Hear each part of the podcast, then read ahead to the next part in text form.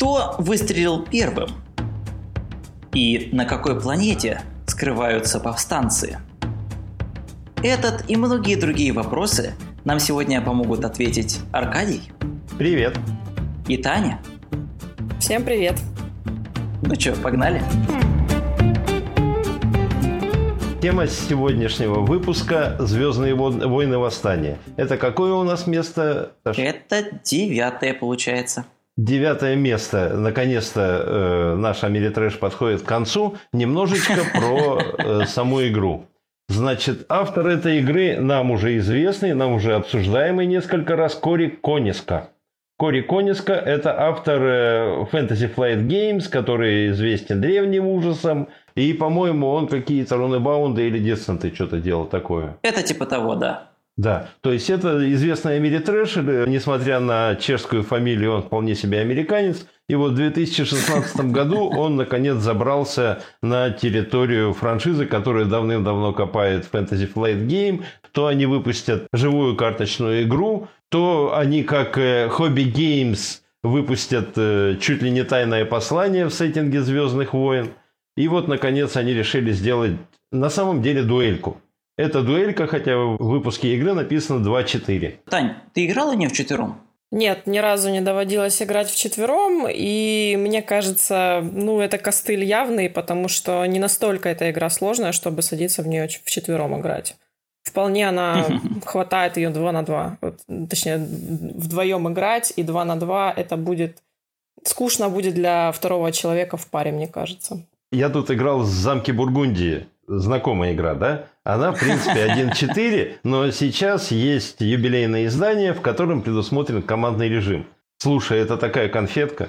Это на самом деле было очень популярно, когда я принес коробку. Мы, по-моему, 4 дня подряд играли в, в эти самые в командные режимы.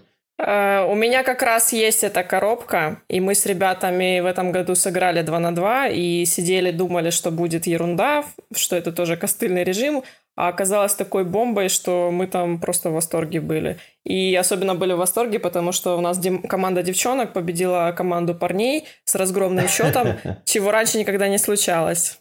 Ну, понятно, да. Парни индивидуалисты, а девчонки объединились и делали одно дело. Может быть, в «Звездных войнах. Восстаниях» получится та же история, но со стороны, да, выглядит очень печально. Давайте сначала поговорим о самой франшизе. Ты э, как насчет вселенной «Звездных войн»? Фанатка? Очень положительно к ней отношусь, смотрела все фильмы, и не моя любимая франшиза, но она у меня связана с детскими теплыми воспоминаниями, потому что это я еще была школьницей, и после новогодних праздников, новогодние каникулы мы с папой садились пересматривать все части по телевизору. Да, и это было вот такое вот домашнее уютное времяпровождение, поэтому «Звездные войны», они у меня как с детства закрепились в мозгу, поэтому это уже родная своя франшиза. А какие любимые герои? Ну, возможно, принцесса Лея любимая. Люк Скайуокер мне не особо нравился, если честно. Больше Хан Соло. У меня в истории получилось так, что когда мы ездили в Тунис, мы посетили место съемки первого эпизода «Звездных войн». Там такая туча мух, но тем не менее стоят все вот эти вот до сих пор домики, где люк, собственно, был и так далее. И потом я, вернувшись, не выдержал на Филибере, заказал э, плюшевую игрушку Арту Диту. Ну, в смысле, робота этого мелкого. Вот. И при этом, к стыду своему, я там смотрел первую, четвертую, пятую, шестую и, может быть, еще вторую. Седьмую, восьмую уже не встречалась. Вот. Ну вот у меня, несмотря на то, что можно критиковать долго франшизу, минусов там своих хватает, но когда, например, вышел тот же «Мандалорец» сериал, да. э, я его смотрела с большим интересом, и э, несмотря на все его минусы, мне все равно захотелось себе купить вот эту игрушку этого плюшевого этого гроба. Да. Угу. Угу. То есть работает, да. работает франшиза. Согласен. А вот смотри, другие игры. Я вот уже упомянул «Тайное послание», которое называется «Тайная угроза», да, по-моему? Меня на самом деле франшиза почти уговорила купить еще одну копию «Тайного послания». Но тут мне подарили какую-то на тему айтишников, и я от этой идеи отказался. У меня были «Звездные войны», еще коллекционная карточная игра в бустерах. То есть франшиза, в принципе, продает. Или как? Ну, нифига себе ты это говоришь, потому что Imperial Assault, Rebellion, Внешнее кольцо, Destiny даже банально, вот которая сейчас. Армада еще. Или там Легион. Не говоря про X-Wing, которые там говорят. Я вот, честно, сам никогда с этим не сталкивался. Но я реально слышал, что X-Wing поддерживал какие-то магазины прям на плаву. Примерно вот как МТГ. Что некоторые магазины работали чисто благодаря вот этой конкретной игре. То есть я считаю, что как франшиза «Звездные войны» работают супер отлично. Да, согласна. Ну, у тебя кроме, кроме «Восстания» есть что-то еще в коллекции? по Звездным войнам? А, у меня по Звездным войнам только две игры. Это Восстание и Внешнее кольцо. Но это больше связано с тем, что я не люблю вот эти всякие мелкие игры, там какие-нибудь квесты в э, стиле Звездных войн или Тайное послание. Я бы себе просто не купила такую игру. А вот большие масштабные игры мне нравятся. Э, расскажи немножко про, про, про игру, про игру саму. Что, как она тебе видится и что в ней такого прикольного, клевого?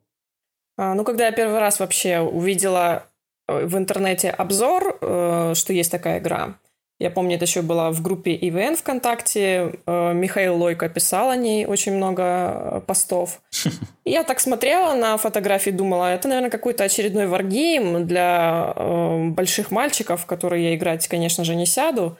Но однажды от скуки я просто включила у Безнала видео про, э, по восстанию, видеоправила с летсплеем. Слася Безнал. Да, э, ну, как всегда, Безнал продает игры. Э, это же всем известно. Вот. Просто включила посмотреть, послушать фоном. Но получилось как-то так, что я увлеклась тем, что они рассказывали, тем, во что они играли. Я присмотрелась повнимательнее, потом открыла, почитала правила – и вдруг внезапно решила, что эта игра мне нужна. Угу. Играем мы в основном вдвоем э, с другом, ну, то есть большинство партий. У нас есть игровая ячейка, но большинство партий мы играем на двоих. Поэтому дуэль, как бы, это, в принципе, игра это всегда меня привлечет, и я посмотрю, э, что там за тема, э, потому что игры на двоих мы покупаем часто. И вот здесь мне показалось, что очень даже интересно. И несмотря на то, что Миньки я тогда не любила. Мне казалось, что миньки это чересчур, что это все для слишком увлеченных гиков. А, они меня особо не заинтересовали, а вот сама игра, сама механика заинтересовала. А, и потом уже, когда мы игру приобрели, это было еще до поднятия цен, я еще успела ухватить по выгодной цене эту игру. Угу. Мы сели сыграть пробную партию. В правилах мы разбирались ну, немножко с трудом, поначалу, конечно, казалось сложновато, но после пробной партии уже я поняла, что игра мне нравится, и не настолько она сложная. Уже через э, две партии, где-то примерно так, мы усвоили все правила. Вот я в интернете видела отзывы, что люди играют там по 6 часов, кто-то там вообще умудрился ага. с правилами 9 часов сидеть. У нас э, каждая партия длилась не больше трех с половиной часов на двоих. То есть вполне uh-huh. игра компактная, укладывается, несмотря на то, что она масштабная. Игра сама, можно ее так образно назвать кошки-мышки, то есть она про то, что найди и спрячься. Один прячется, другой ищет. А, и это, она оказалась вообще не тем, что я о ней думала. То есть я думала, что это какой-то то ли варгейм, то ли непонятно что. А оказалось, что это очень такая игра близкая людям, которые не хотят увлекаться там ни варгеймами, ни серьезными играми с миниатюрами. То есть, а, в принципе, целевая аудитория у нее достаточно широкая. Можно эм, не варгеймерам и там людям, которые не увлекаются миньками, спокойно в нее играть, потому что игра не про миньки. Это игра именно про uh-huh. механики. Игрок за империю строит свою стратегию на том, чтобы как можно больше планет захватить, захватить территорию, соответственно, уменьшить возможности для Альянса прятаться. Альянс строит свою стратегию на том, чтобы за вот этот период, пока империя захватывает другие планеты, успеть выполнить свои цели и, соответственно, прийти к победе. Угу. То есть вот примерно так. Ну, а вот я слышал, что у нее есть какие-то ну, почти обязательные ходы в начале, да? То есть есть какие-то дебюты, ну, так же, как вот э, в замках Бургундии мы обязательно покупаем там серебряные рудники первыми ходами, ну, практически в 90% случаев. Так и в Империи какие-то обязательные вещи, которые начинают. Ну, в принципе, если очень сильно углубляться в игру, я думаю, во всех масштабных таких глубоких играх есть подобные дебюты. Ну, мы как-то сильно не задумывались о том, что мы делаем каждый раз – Единственное, что я могу сказать, это то, что Для Империи важно вначале эм, расползтись от стартовых планет, то есть не сидеть на месте. Если Империя будет сидеть на месте, то это практически стопроцентный проигрыш. Ее главная задача наращивать мощь, э, захватывать планеты, на которых есть производство э, кораблей угу. и боевых угу. единиц, производить эти боевые единицы, наращивать свою мощь и двигаться вперед.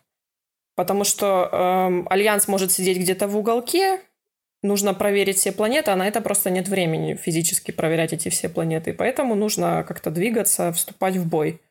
То есть если Альянс больше э, направлен на то, чтобы прятаться, то Империя больше направлена на то, чтобы атаковать и э, таким образом уменьшать силы противника.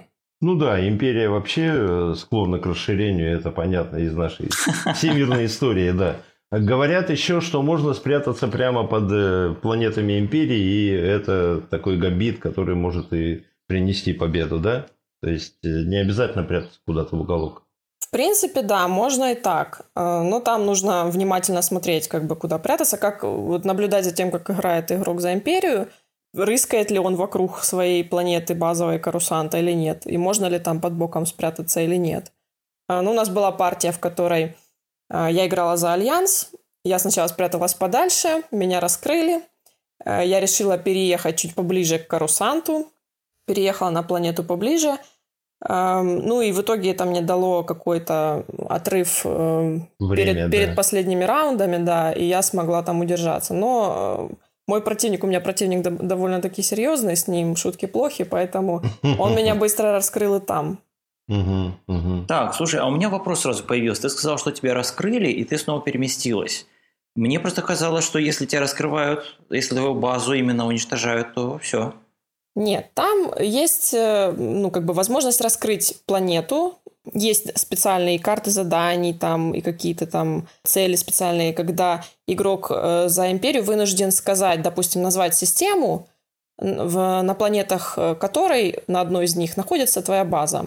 Угу. И в таком случае, ну, понятно, что она раскрывается. Допустим, игру за империю угадал. Ты сидишь там на Татуине.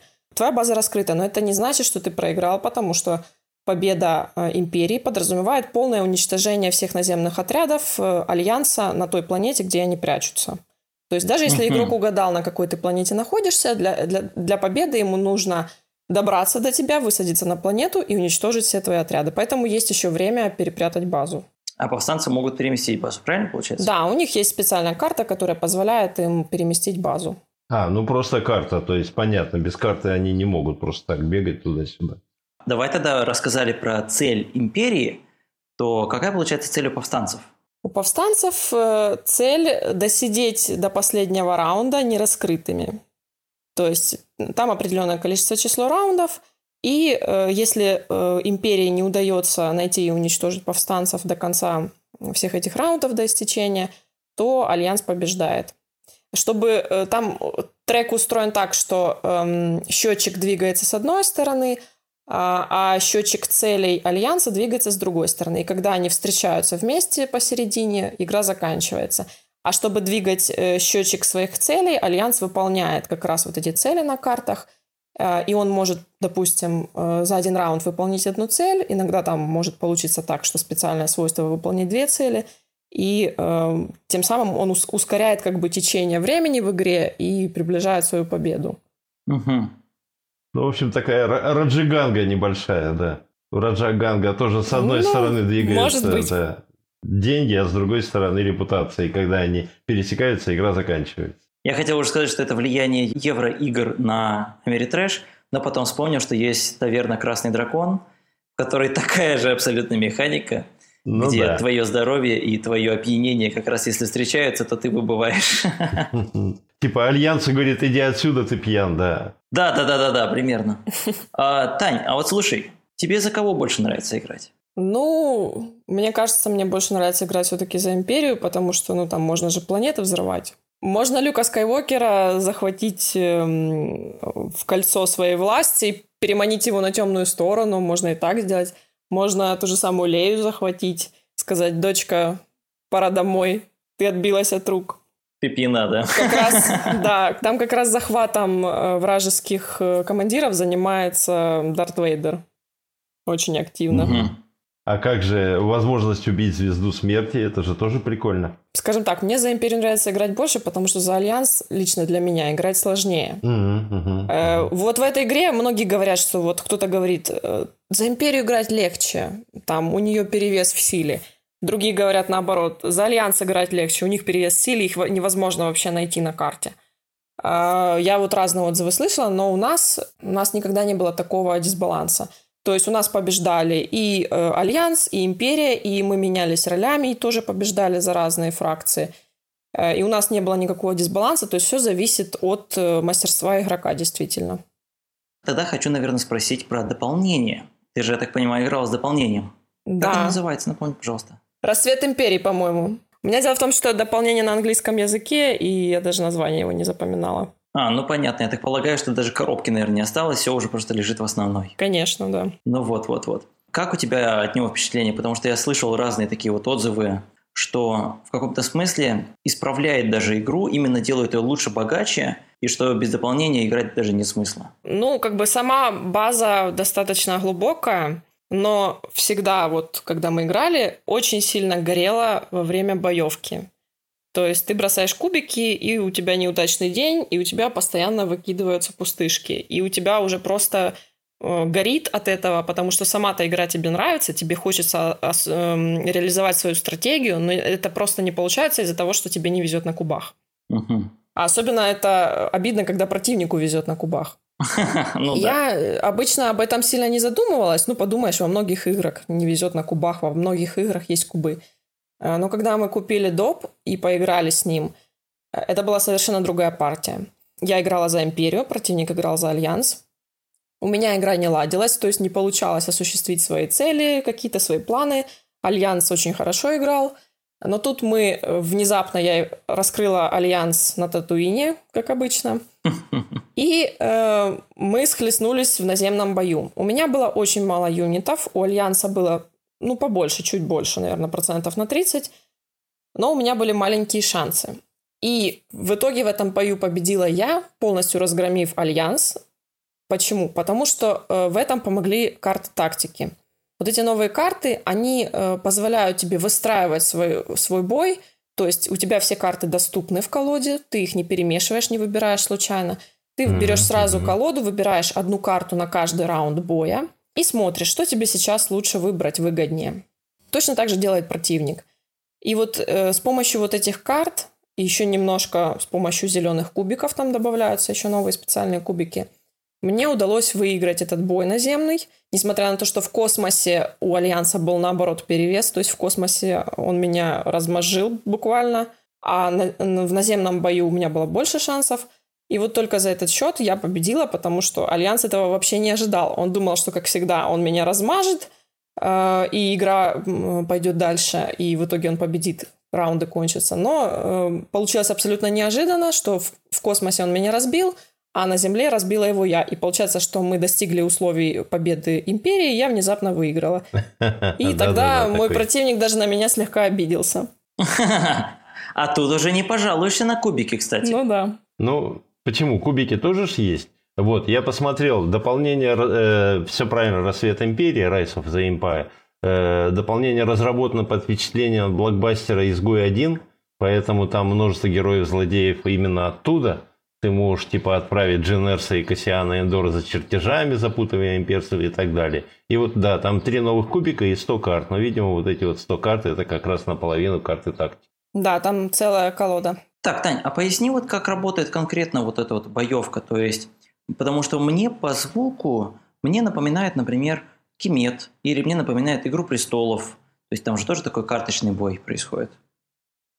А, Ну, в «Игре престолов» там не особо мне вообще бой был понятен. А здесь бой строится на том, что тут два поля боя, как бы космос и Земля, они никак между собой не связаны. Мгм. Если вы сталкиваетесь в какой-то звездной системе, в первую очередь идет космический бой, первый раунд. Вы э, подрались, он закончился. Наступает следующий бой, это на Земле.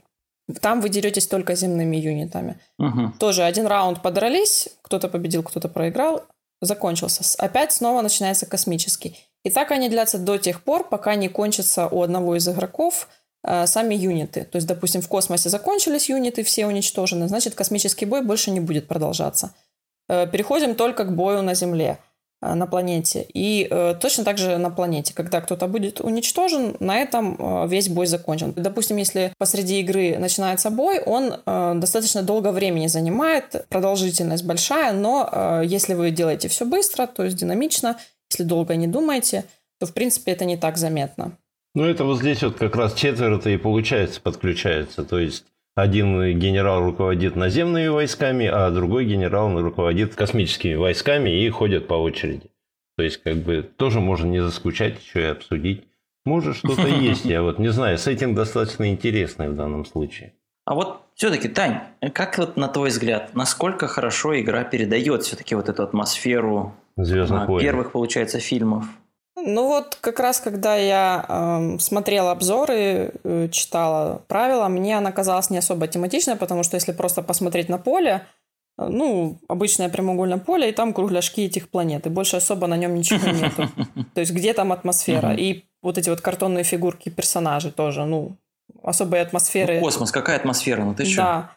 Ну, хотя, в принципе, там же нарисованы те же самые персонажи из фильмов, можно смотреть на их лица и вдохновляться. Но вот когда мы поиграли, когда захватили Люка Скайуокера в «Кольцо власти», допустим. Мгм. Или наоборот, когда э, там Люк освободил кого-то, Люк освободил Лею, или там, допустим, Хан Соло нашел Чубаку, э, нанял себе Чубаку в команду. Или когда кто-то взорвал планету звездой смерти. Это вот э, именно вот эти вот элементы, они создают атмосферу. Э, Прелесть игры в том, что каждая партия получается уникальной.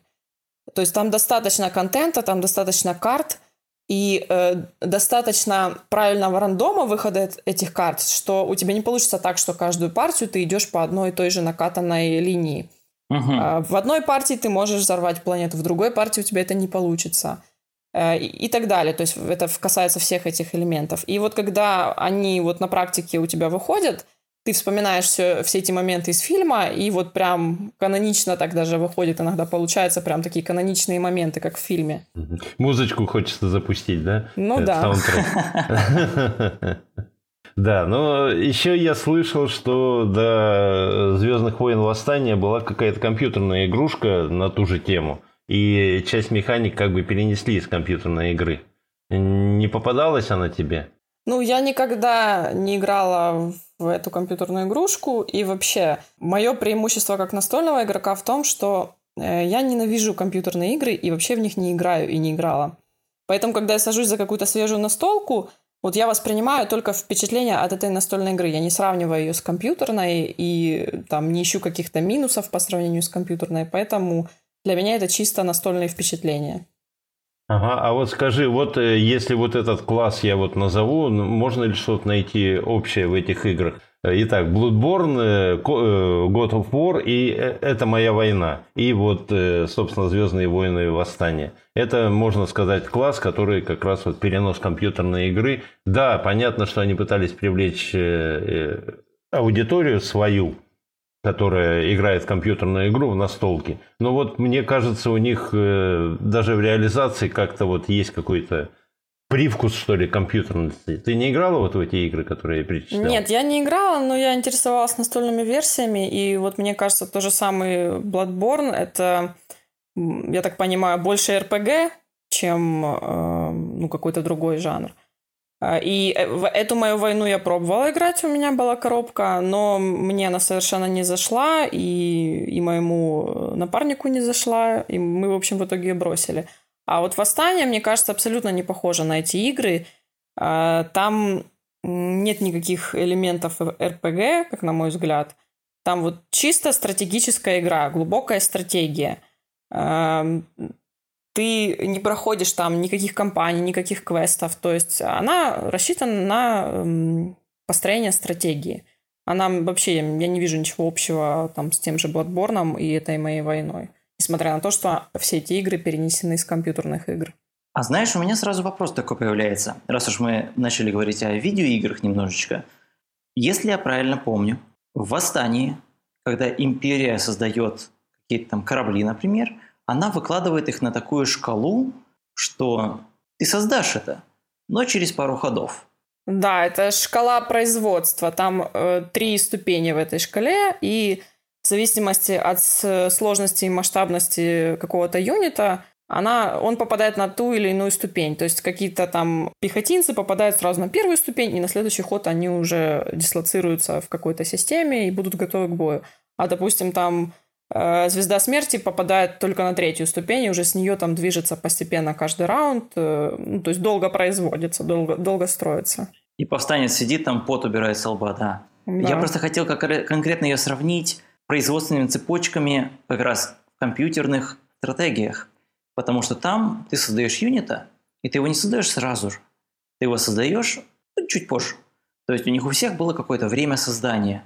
И мне вот интересно, как вот это вот, насколько хорошо работает вот эта вот система здесь. Ну, мне, в принципе, кажется, что оправдано, потому что если просто э, по мановению волшебной палочки выпуливать эти юниты, эм, ну, это будет как-то дисбалансно, потому что у Империи довольно мощные юниты, и их больше, их в большем количестве, чем у Альянса.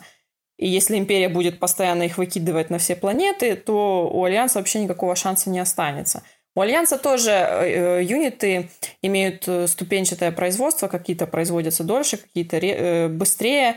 Но мне кажется, это будет слишком перевес в сторону империи, если можно было бы вот так вот просто за один ход производить все юниты. Почему-то я вспомнил Цолкин. То есть мы ставим этого, и пока дойдет, мы уже посидеем, пока нам построится то, что мы хотим. Но дело в том, что в Восстании там же есть стартовая раскладка, и на старте у Империи достаточно много юнитов уже готовых на планетах. Uh-huh, uh-huh, Поэтому у нее uh-huh. уже есть какие-то мощности, которыми можно атаковать. Uh-huh, uh-huh. Не, ну это здорово, да. Смотри, все-таки это дуэлька, да, то есть э, все-таки это дуэлька, которая пытается мультиплеер, но не тянет. Я хотел бы вернуться к нашему народному рейтингу. Вот, если ты не знала, то вот э, десятка нашего народного рейтинга по, с первого по десятое. Первое это покорение Марса и Серб, потом оскверненный Грааль, древний ужас, мрачная гавань, Немезида, ну тут затесались крылья, особняки безумия, звездные войны и остров духов. Э, мне почему-то кажется, что на нас напали какие-то бешеные америтрэшеры, которые тупо ставили на первые места «Звездные войны» и «Восстание», и он немножко выше, чем он должен был бы быть по своей вот именно в силу того, что это дуэлька. Ты имеешь в виду такой общей популярности среди населения, а вот именно, да, что есть такие... тот же «Древний ужас» – это там 6 человек – Серб тоже 6 человек. Ну, покорение Марса, ладно, 3-5. Тоже как там, мрачная гавань тоже не туда. Вот, но вот э, мне кажется, он немножечко э, завышен по ожиданиям, ну, по народному рейтингу. Как ты считаешь, он может, э, может быть очень популярным или вот э, все-таки это нишевая стратегия, нишевая игра? Ну, я бы не назвала эту игру нишевой. Да, какая-нибудь э, семейная пара, которая там раскладывает только каркасон и крылья, не сядет, возможно, в нее играть. Но игра достаточно доступная э, для широкого круга игроков, потому что, во-первых, тот же сеттинг. Этот сеттинг достаточно близкий многим людям, знакомый, ничего сложного в нем нет, все знакомые персонажи излюбленные – а во-вторых, э, сама по себе эта стратегия, она эм, не настолько сложная, насколько она кажется на первый взгляд. То есть освоить ее э, за несколько партий, в принципе, возможно и несложно. Когда ты уже знаешь, как работают механики, то там все просто. Там нет э, каких-то навороченных действий таких, которые тебе будет нужно очень долго продумывать. К чему я это говорю? Просто вот недавно у меня в коллекции, ну как недавно, в декабре у меня появилась «Война кольца», и когда мы сели в нее mm играть, а, у меня просто э, голова раскалывалась. Потом очень долго, э, это был очень тяжелый вечер для меня в первую партию, потому что вот это действительно сложная игра. И если э, сравнить по сложности, то в «Войну кольца» я бы села играть в четвером, потому что там столько информации, за которой я не успеваю проследить. А в «Восстании» там эм, доступное количество информации, которое может запомнить один человек. И там эм, нет ничего сверхъестественного. То есть мне кажется, в принципе, судя по отзывам, допустим, в той же группе ИВ, ИВН э, ВКонтакте, это вполне доступная игра. И я думаю, уже многие люди успели поиграть, потому что она уже несколько лет же в доступе в широком mm-hmm. на русском языке. Ну да, два года, наверное. А сколько времени у вас заняли начальное освоение правил? Ну вот, э, чтобы прочитать и начать играть. Я э, думаю, что не час, да? Поменьше? Ну, да, поменьше. Я думаю, 30-40 минут, э, в принципе. Угу, угу. Восстание можно и по видео посмотреть, а потом так закрепить в голове. И там, в принципе, сам буклет правил, он не толстый. То есть там они очень быстро читаются. Там есть справочник, который, как всегда, у FFG уточняет тысячи моментов, которые возникают в процессе партии. Uh-huh, Но сами uh-huh. правила читаются очень быстро. Опять же, сравнивая с той же «Войной кольца», там правила толстенные, и э, вот там мы правила обсуждали, наверное, около двух часов точно. Но я видел, как люди проигрывали правила Монмарса. Они садились, читали правила, потом опять отрывались, ходили перекусить, возвращались, два часа читали правила и сказали, нет, мы не будем играть в эту игру. Вот это говоришь, что игра вроде бы доступна и все такое. Я, с одной стороны, вроде бы тебе верю, но вот с другой стороны, я все равно каждый раз, когда смотрю на эту игру, я понимаю, что это дуэлька. Меня это очень сильно останавливает. Мне кажется, что для дуэлек нужна прям какая-то особая компания. То есть это ты просто со случайным человеком, так, мне кажется, не станешь сидеть там играть три с половиной часа Звездные войны на картоне. Ну, в принципе, да, я, я с этим согласна, потому что вообще, в принципе, для дуэлей нужен постоянный напарник, которого ты очень хорошо знаешь, которого ты успел изучить, знаешь э, его привычки, как он любит э, подсекать и так далее. Особенно это важно для восстания, потому что там ну, действительно нужно какую-то стратегию выстраивать, пытаться надурить противника – Э, чтобы партии были просто интересными, потому что это не игра на 20 минут, поэтому нужно как-то вкладываться в нее. Ну, для меня это вообще не вопрос, потому что у меня есть постоянный напарник, с которым мы играем и вообще увлеклись этим хобби. Э, если, конечно, у человека нет такого напарника, и он стихийно где-то ищет себе компанию для настольных игр, то это будет сложностью.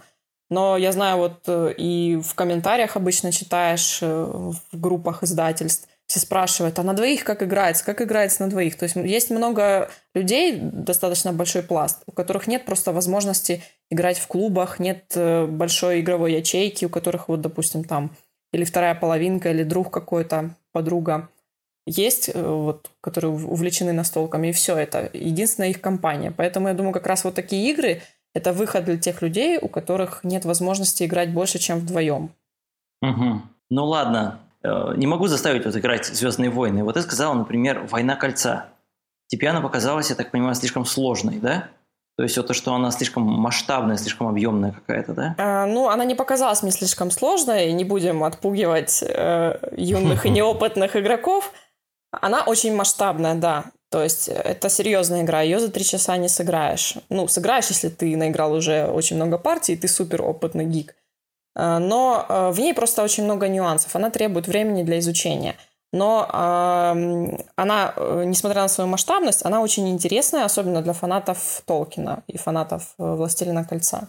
Угу. Поэтому я бы не советовала пугаться ее. Но вот здесь как раз можно сесть вчетвером спокойно. То есть там много карт, много каких-то нюансов. Один может следить за чем-то одним, другой следить за чем-то другим. И спокойно вчетвером можно играть, мне кажется. Особенно если выделить под это целый вечер э, или целый день, или целенаправленно сесть за одну игру. Угу. Слушай, знаешь, вот я, как только ты сказала про кошки-мышки, ты вот так э, назвала как раз именно «Восстание», ну да. я такой сразу приметил, думаю, хм, а вообще-то ярость Дракулы прям в этом плане очень близка, только тут наоборот, один убегает, все такие за ним наоборот бегают – четверо как раз вот этих а, сыщиков, убийц вампиров и все такое. Да, да, да. Вот мне показалось, что может быть интересно, потому что это тоже такая довольно масштабная игра, тоже несколько часов занимает постоянно и довольно, я бы сказал, тематичная. Вот как ты думаешь, человеку может такое вот, например, заинтересовать? Вот именно, ну, тебе кажется, а... что это может быть близкое, например, что-то или нет? Да, здесь есть какой-то похожий элемент. Вот у меня тоже проскакивала мысль про сравнение с яростью Дракулы. Э, я не, угу. не сама не играла в ярость Дракулы, но смотрела достаточно много обзоров. И, в принципе, э, ярость Дракулы это считается игрой не для гиков, то есть для таких игроков более казуальных. Но есть какой-то вот похожий элемент вот этого вот э, погони. То есть империя гоняется за альянсом, альянс прячется. Э, то есть они занимаются как раз вот тем, что один убегает по э, карте, а другой его ищет по карте. И, в принципе, это очень интересно, это вызывает азарт. То есть ты не сидишь, засыпая над игрой, там продумывая свои стратегии и зевая, а ты наоборот как-то пытаешься уследить за действиями противника, где он тебя надурит, где его перехитрить. То есть э, игра как бы внимание удерживает. Э, и, возможно, как раз вот за счет вот этой механики кошек-мышек, когда один должен поймать другого. Еще вот я, например, я подумал, что внешнее кольцо можно посоветовать. Именно как игру, не такую, как вот ты выразилась, такой может быть, варгейм, не до варгейм, да, вот, а именно просто приключения в мире Звездных войн. Ну, внешнее кольцо, конечно, да, э, но только если вот людям хочется чего-то по Звездным войнам. А если сравнивать по механикам, то это абсолютно разные две игры. И внешнее кольцо я бы посоветовала э, больше людям, которые не хотят углубляться в сложные стратегии. Это игра больше для отдыха, для фана, как бы такое небольшое приключение – Э, и там абсолютно ничего сложного нет. И, эм, ну, стратегии, я бы не сказала, что там прям глубокие какие-то стратегии есть. Это больше фановая игра. Ну, я просто думаю, что не все рассматривают «Звездные войны. Восстание к покупке» именно потому, что им нравится вот чисто механика. Я знаю людей, которые тянутся к этой игре именно из-за сеттинга. И там, соответственно, они видят тех же самых героев и вся вот эта история, что воссоздает историю фильма – ну, с другой стороны, конечно, внешнее кольцо не воссоздает историю фильма, но все равно, получается, ты погружаешься в этот любимый сеттинг, например. Ну, я бы вот посоветовала, если э, люди думают, что себе купить по Звездным войнам такого интересного, если это компания, то я бы, э, особенно компания начинающих игроков, я бы посоветовала внешнее кольцо, потому что э, достаточно она фановая, э, и опять же там вот эти вот броски кубиков, Э, проверки навыков. То есть э, механики достаточно простые и увлекут людей.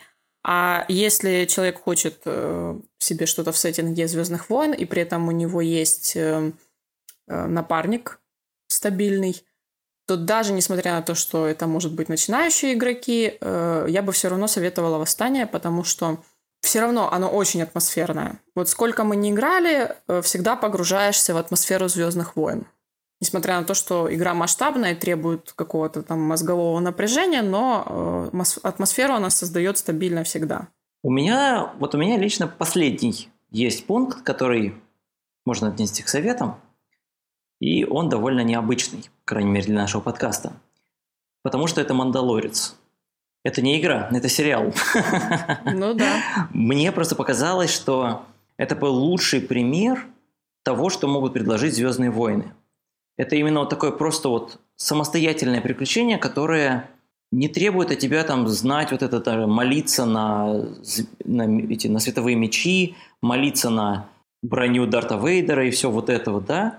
То есть ты просто вот можешь посмотреть хороший сериал с интересными персонажами, с интересным миром, и вообще их там взяли из всяких книг, мультиков, видеоигр, то есть их отовсюду, насколько я понял, там понабрали, и мне вот это показалось очень классным что они сами так расширяют эту вселенную, которая, на мой взгляд, довольно так зациклилась. Мандалорец чем еще привлек людей, особенно фанатов Звездных войн, тем, что эм, несмотря на то, что там история и персонажи абсолютно другие, вот манера съемки и постановки сериала у них была очень похожа на вот эти старые фильмы э, о Звездных войнах. То есть вот эту вот атмосферу им удалось передать старых Звездных войн. Эм, Особенно после того, как вышли mm-hmm. новые фильмы по Звездным войнам с новыми персонажами, которые никому не понравились, все их зафукали. И тут выходит Мандалорец. И, конечно же, э, с вот этим элементом старой атмосферы звездно-воиновской э, он привлек внимание, поэтому люди его очень высоко оценили. Хотя, если э, сильно придраться, то особо нет там какой-то интеллектуальной истории в этом сериале. Ну да, как приключение, как какой-то такой вот эм, боевичок живенький, а, отдыхающий, то есть можно просто смотреть сериал и отдыхать. Он очень хороший и, мне кажется, многим понравился. вот многие сравнивают, и я читала, спрашивают там, допустим, что выбрать, «Войну кольца» или «Восстание»? А, ну, мое мнение, за «Войну кольца» не стоит садиться, если вы не любите масштабные и сложные игры. Потому что «Война кольца» намного сложнее, чем «Восстание». Вот я эм, тоже, когда не познакомилась еще с «Войной кольца», я думала, что они примерно на одном уровне сложности, но теперь я понимаю, что «Война кольца» — это более серьезная игра э, и более такая варгеймовая игра. То есть там больше сражений, больше упор на сражения. Э, «Восстание», чем оно хорошо? Тем, что не настолько там упор на сражение, несмотря на то, что они там есть, и можно сражаться регулярно — но упор все-таки на другое. Упор на хитрость, на тактику, на выполнение вот этих вот специальных заданий на карте. То есть там, э, если ты провернул хитро там ход по своей карте, у тебя уже есть преимущество. Э, ты мог даже при этом не подраться нигде. То есть больше на э, тактику, на построение своей стратегии, на поиск противника. А «Война кольца» все-таки больше про сражения масштабные на карте – Э, и там действительно очень много информации. Поэтому восстание не должно никого пугать своими правилами или своей масштабностью. Это масштабная игра, но она не сложная. Ее очень легко освоить, поэтому я ее всем советую. Это очень крутая игруха, особенно если вы любите Звездные войны. Отлично, отлично. Мне кажется, это прям отличное такое завершение как раз будет для нашего подкаста. Опять же, отдельное спасибо Тане, что сегодня к нам присоединилась. Да, спасибо большое, очень интересно было. Была очень рада с вами пообщаться. Отдельное снова спасибо Аркадию. Спасибо. Спасибо всем, кто присоединился. И, видимо, увидимся с вами в следующем выпуске, на котором мы уже будем обсуждать последнее, как раз вот это десятое место русского народного рейтинга «Остров духов». Так что всем пока.